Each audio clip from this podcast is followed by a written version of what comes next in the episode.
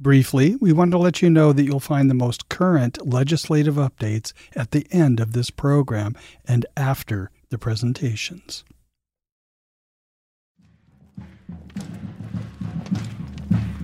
My name is John Beethan, a friend of Vance. The men and women who serve our nation deserve our support. Today, tomorrow, always.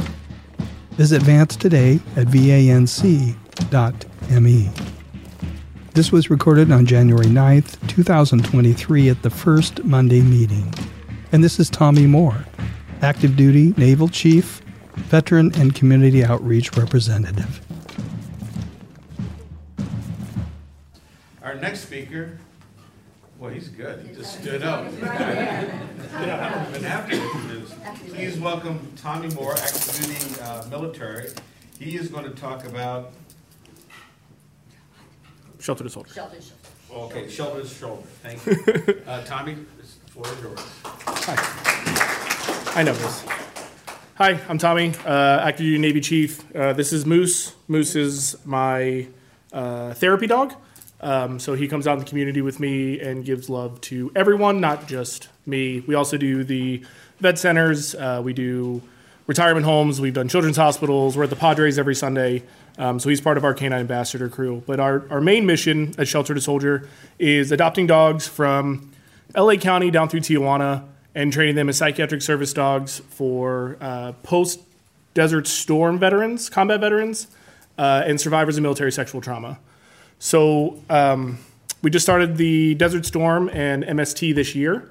Uh, I don't I don't know if anybody knows the statistics in here, but it's about like one in four women and one in ten men while serving in the military will experience some sort of sexual trauma, um, and they exhibit a lot of the same symptoms that our combat veterans were. Uh, PTSD, generalized anxiety, depression. So we we added them as a primary diagnosis this year. We also expanded expanded into uh, post Desert Storm, not just post 9/11. Uh, the process we have a lot of rescue partners um, up and down the coast, Wags and Walks, the Humane Societies, um, labs, and more. And they'll reach out to us and say, hey, we have this dog that we think would be great, that really wants to work. So we'll go out and evaluate the dog. Uh, we'll adopt it. They'll come to our facility right down the street here in Oceanside. And we will train that dog for six to nine months, depending on what the dog needs um, basic obedience, advanced obedience, off leash work, task work, um, potty training, you know, if they need that, crate training. and then we have our veterans in um, to do what we call doggy speed dating. So over the six to nine months that we're getting to know this veteran, we'll learn kind of what their lifestyle's like. If they're running 15 miles a day, if they're, you know, it's kind of a stay at home. You know, if they're running 15 miles a day, I'm not going to recommend them moose because he's about 85% couch potato. Uh, so, and once we get to know that veteran, we kind of know what their lifestyle's like. We'll bring out four or five dogs that we think fit that veteran's lifestyle.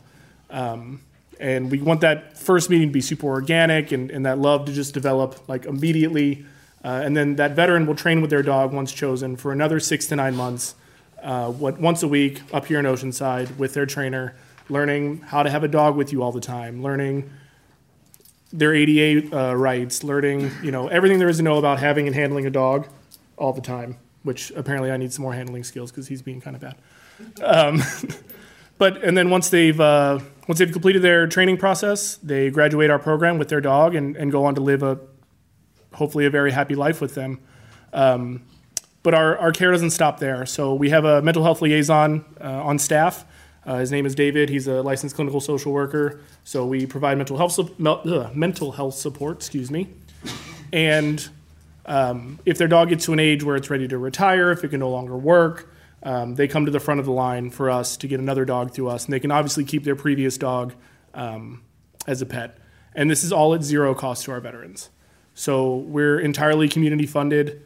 Um, we have some great corporate sponsors that, that have sponsored dogs, but not one dime comes from our veterans. To give a little background, because I don't have a cool PowerPoint, on how the organization got started. Anybody here heard the story of Nubs, the dog?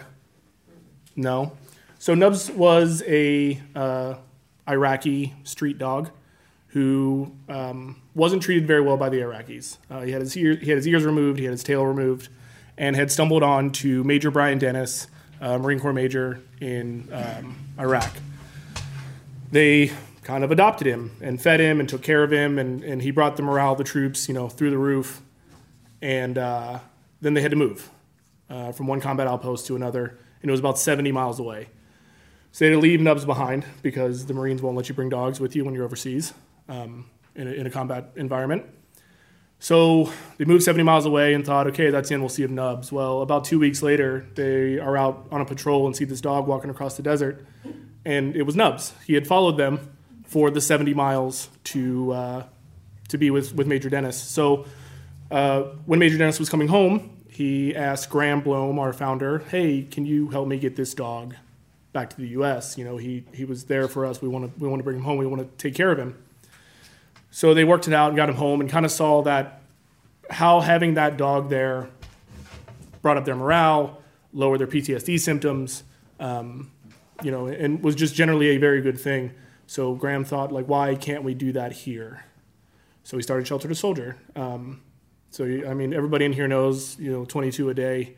Um, but what you may not know is we're losing about 3,800 dogs to euthanasia a day in the U.S.